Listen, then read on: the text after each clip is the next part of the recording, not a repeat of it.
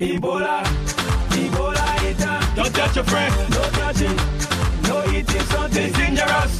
Ebola, Ebola eater. Don't touch your friend. Last year, in October or September 2017, there were rumors of people whose bodies were being found laying on the ground and depleted of blood. But actually, Huhuja veren peittämistä maassa lojuvista ruumiista alkoi kantautua Malavista viime vuoden lokakuussa. Huhujen mukaan kuolleista oli imetty kaikki veri.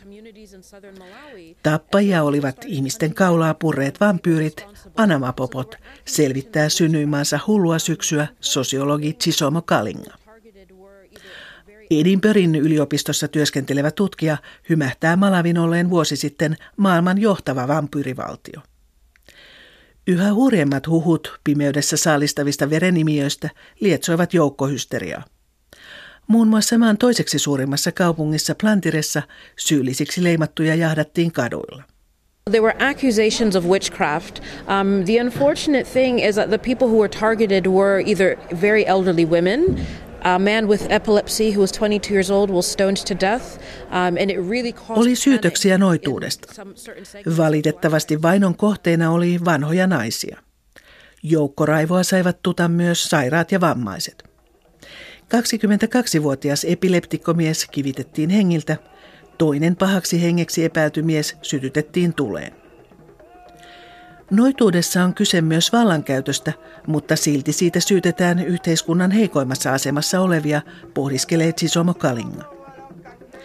Toisaalta väkijoukko hyökkäili myös varakkaiden maanomistajien kimppuun Mulangen ja Palomben seuduilla.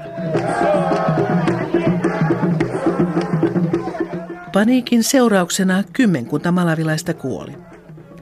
Presidentti Peter Mutarika vieraili levottomassa Etelä-Malavissa estääkseen uudet joukkolynkkaukset. YK ja muut avustusjärjestöt joutuivat vetäytymään levottomista maakunnista. Hallitus julisti etelään ulkonaliikkumiskieltoja.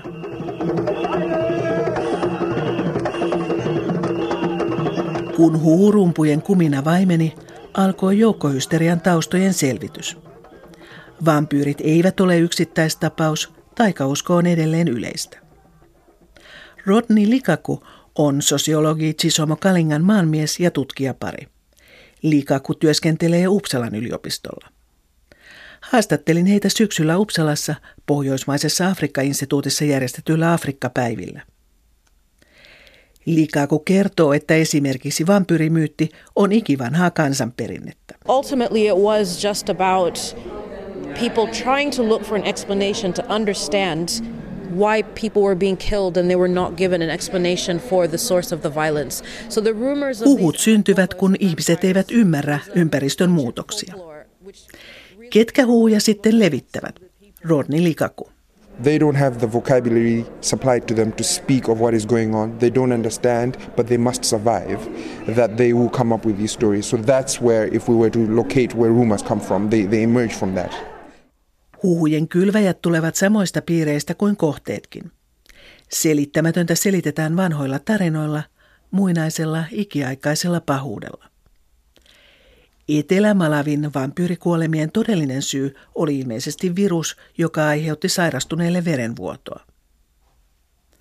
Malavin tapauksessa syyllisiä etsittiin yhteisön sisältä.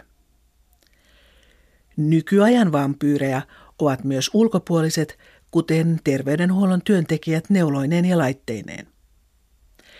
Köyhyys lietsoo epäluuloja, klinikat ovat kolonialismin sillan pääasemia.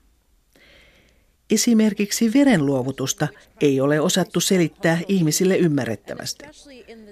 Veren luullaan päätyvän myyntiin ja vaurastuttavan ulkomaalaisia, selvittää Chisomo Kali.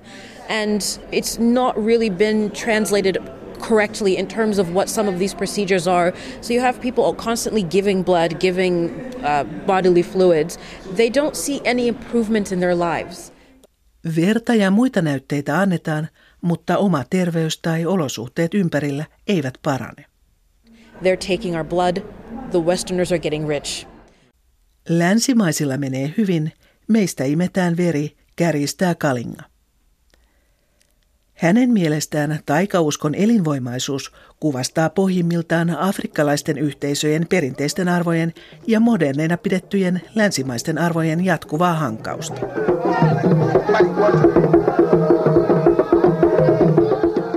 Malavin vampyyrimellakoita lietsoi köyhyyden aiheuttama ahdistus. Uskomuksilla voidaan kuitenkin tehdä myös menestyvää bisnestä.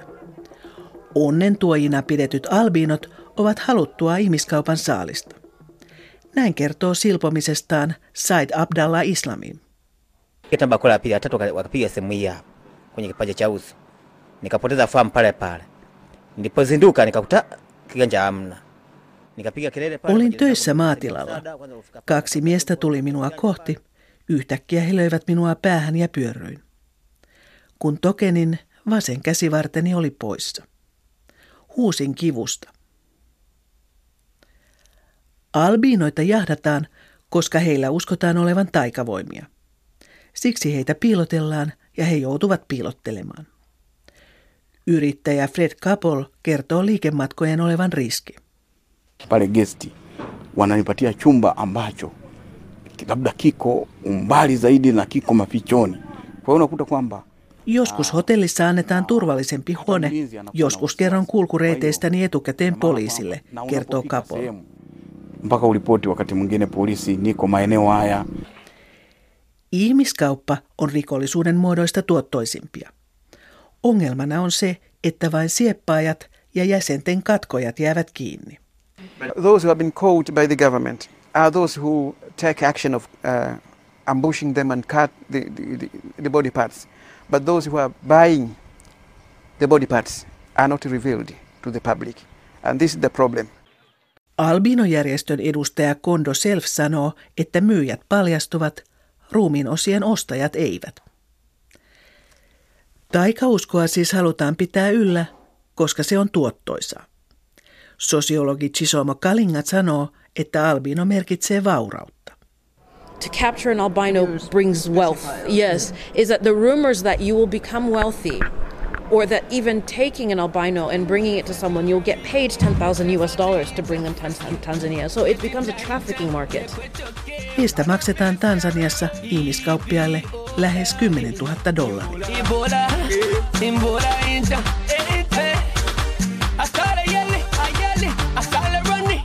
I running. I what play I will go. Hey, I go to Guinea. I went everywhere. Ebola, Ebola. I'm not going anywhere. I'm right here. I'm not going nowhere. Oh, I'm right here. I know the medicine. eh. I said this stand kissing. Hey, don't touch me. Hey. Taikausko siis elää ja voi hyvin ihmisten arjessa, mutta myyttien voima kasvaa entisestään, kun yhteisö joutuu äkillisen ja pelottavan kriisin kohteeksi. Verenvuotokuumeeseen Ebolaan kuoli Afrikassa, Liberiassa, Gineassa ja Sierra Leonessa yli 11 000 ihmistä. Pienempiä epidemioita puhkeaa ajoittain. Esimerkiksi Kongon demokraattisen tasavallan alueella virus raivoaa parhaillaan rajuna. Kuolleita on 300 ja sairastuneita lähes 400. Kongossa on ollut kymmenkunta epidemiaa sitten viruksen löytämisen vuonna 1976. Tämänkertaista epidemiaa luonnehditaan historian pahimmaksi. Jussi Ojala on kirkon ulkomaanavun asiantuntija yksityissektorin kehittämisessä. Hän työskenteli Länsi-Afrikassa pahimman Ebola-epidemian aikaan vuosina 2014-2016. Näissä yhteiskunnissa Liberia, Sierra Leone, Guinea, joihin, joihin tämä Ebola pahiten ähm, iski, niin kaikissa on aika vahvat tämmöiset perinteiset struktuurit, perinteiset tavat hallita yhteiskuntaa ja perinteisiä johtajia ja, ja kuten mainitset, myös, myös ö, uskomuksia ja, ja myös taikauskoa.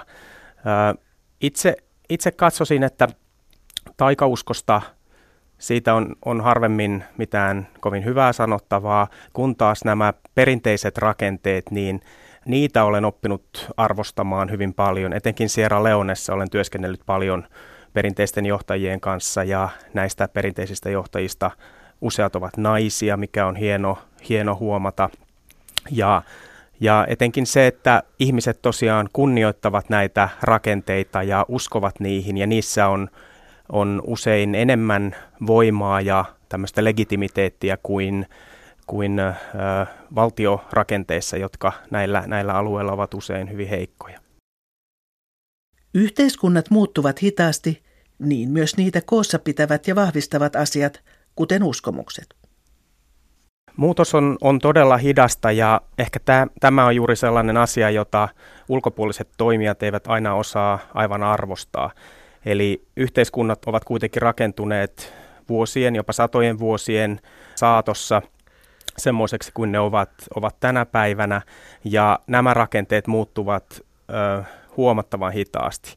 Ja ajatus siitä, että mikään ulkopuolinen tapahtuma, näinkin raju ja radikaali, kuten Ebola, pystyisi niitä muuttamaan ja järisyttämään niitä perusrakenteita, niin se, se mielestäni on turhaa ajattelua, näin ei tule tapahtumaan ja siinä vaiheessa kun tämä tunnustetaan, niin sitten itse asiassa päästään käsiksi siihen, että no miten muutos, miten parempi reagointikyky, toimintakyky siihen, että, että valtiot ja yhteisöt pystyisivät paremmin reagoimaan esimerkiksi Ebolan kaltaiseen kriisiin syntyvät. Muutoksen hitaus olisikin otettava huomioon avustusoperaatioissa ja muissa kehitysyhteistyöhankkeissa. Olisin edelleen silti kriittinen siinä, että millä tavalla ää, pyrittiin tuomaan länsimaista tavallaan modernia mallia siihen niin kuin yhteiskuntien päälle. Ja oletettiin, että tämä malli ja moderni lääketiede muun muassa ja logiikka, joka tämän mukana tulee, niin se on sellaista, jonka, jonka yhteisöt sitten äm, helposti omaksuvat. Ja, ja etenkin, että että omaksuisivat sen siten, että se, se olisi kestävää, että seuraavan Ebolan tai, tai muun verenvuotokuumeen tullessa ää, nämä käytänteet olisivat, uudet käytänteet olisivat juurtuneet yhteiskuntiin. Mä en edelleenkään usko, että näin on, on käynyt. Jussi Ojala sanoo, että pysyvää muutosta on vaikea saada aikaan, jos perinnetietoa ei osata hyödyntää.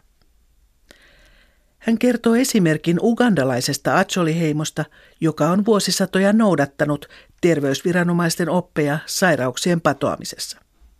Näissä käytänteissä ää, on toki havaittavissa taikauskoa, on sitä, että kuinka kova ääni ää, meluamalla saatiin taudin aiheuttajat tai pahat henget katoamaan, mutta sitten on, on iso joukko hyvin tämmöisiä pragmaattisia toimenpiteitä siitä, millä tavalla verenvuotokuumeen leviäminen voidaan estää. Ja monet näistä käytänteistä ovat hyvin johdonmukaisesti samanlaisia kuin niin sanottu moderni lääketiede tai, tai ö, muutaman vuoden takaiset opit ö, Länsi-Afrikasta ovat. Eli millaisia esimerkiksi hyviä myönteisiä käytäntöjä siellä on? Esimerkiksi sairastuneen eristäminen, mikäli huomattiin merkkejä siitä, että nyt voi olla kyse kyse Ebola-tapauksesta, niin sairastuneet tässä Acholi-yhteisössä eristetään välittömästi. Kodit merkitään selvästi, jotta kaikki tietävät, että tämmöinen riski on, on olemassa. Eristys jatkuu kuun kierron verran, joka varmaankin 30 päivää tai näin, ja sehän oli 21 päivää tämä eristys sitten Länsi-Afrikan tapauksessa. Nyt hoitajia ne ihmiset, jotka hoitivat sairastuneita, olivat pääsääntöisesti sellaisia, jotka olivat jo parantuneet, olivat käyneet taudin läpi ja parantuneet. Joten varmasti heidän tartuntariskinsä oli, oli pieni tai, tai olematon. Jussi Ojala tiivistää, että taikauskosta on harvemmin hyvää sanottavaa, mutta perimätiedosta voi olla apua. Kylän vanhimpia kunnioitetaan, kun yhteistyö heidän kanssaan sujuu, toiminta muuttuu helpommaksi. Jussi Ojala, miksi nuo uskomukset ovat edelleen lujassa ja taikausko houkuttaa? Uskon siihen, että, että kulttuuri on niin paljon vahvempi voima kuin mitkään politiikkaohjeet, jotka tulee sellaiselta taholta, joihin ei täysin luoteta. On se sitten valtio, näissä kaikissa kolmessa Länsi-Afrikan maassa valtio, kuten sanottu, oli hyvin heikko. Ei, niihin ei täysin luotettu, oli olemassa parempia vaihtoehtoja, se on joko uskonto tai se on, on perinteinen, perinteinen johtajuus. Ja tätä kautta ne vanhat uskomukset, tavat toimia kantavat hyvin paljon pidemmälle kuin ohjeet, jotka tulevat, tulevat ne sitten radiosta tai presidenteiltä tai kansainvälisiltä terveysviranomaisilta, jotka tulevat lähes avaruuspukua muistuttavissa asusteissaan kyliin. Ojalan mukaan yhteisöt palaavat yleensä nopeasti entisiin tapoihinsa. Vaikka entiseen palataan, kokemukset seuraavat ja muistoista voi tulla taakka. 80-luvulla HIV-virus muutti yhteiskuntia kautta maailman. Malavilainen sosiologi Chisomo Kalinga sanoo, että epidemia toisaalta vahvisti yhteisöjä ja saattoi esimerkiksi isoäitejä yhteen, mutta pinnan alle jäi paljon selvittämätöntä. And it really, really, really solidified a sense of community in very positive ways, including getting grandmothers together to support each other, forming their own networks to support each other. And there was a lot of positivity that came out. But then there was a deep underbelly that came with it, which came with just having no answers and no aid and no support and trying to figure out who was causing all these deaths. AIDSin aiheuttaman trauman läpikäyminen on edelleen kesken. Vastauksia ja tukea ei ollut, kun Afrikassa yritettiin ottaa selvää, kuka kuolemista oli vastuussa. Kalinga löytää kiinnostavan taustatekijän ohjelman alussa mainituille vampyyrimellakoille. So I think that we're still trying to unpack the legacy of the AIDS epidemic. In a lot of these uprisings, that they may not be directly tied to AIDS, but we still had 20 years where we didn't have an opportunity to nationally address this epidemic and the fact that most of us have families where entire groups were wiped out. Luulen, että yritämme edelleen purkaa AIDSin perintöä. Levottomuuksia puhkeaa, koska meillä ei ole ollut 20 vuoteen todellista mahdollisuutta käsitellä asiaa. Lähes jokainen tuntee perheitä, joista kaikki kuolivat. Sanotaan, että meillä on nyt tietoa ja ymmärrystä, mutta silti me suremme yhä. We haven't dealt with the loss we're still grieving. You're still grieving, yeah. And I think that's something that fuels a lot of these rumors and misconceptions as well. And I think we have a lot of national healing to do in that sense. Pelkoja ja väärinymmärryksiä olisi käsiteltävä, kansakunnan olisi tervehdyttävä, silloin huhuilta katoaisi pohja. Hyvät kuuntelijat, kiitos seurastanne. Tämän maailmanpolitiikan arkipäiväohjelman voitte kuunnella myös Yle Areenasta osoitteesta yle.fi.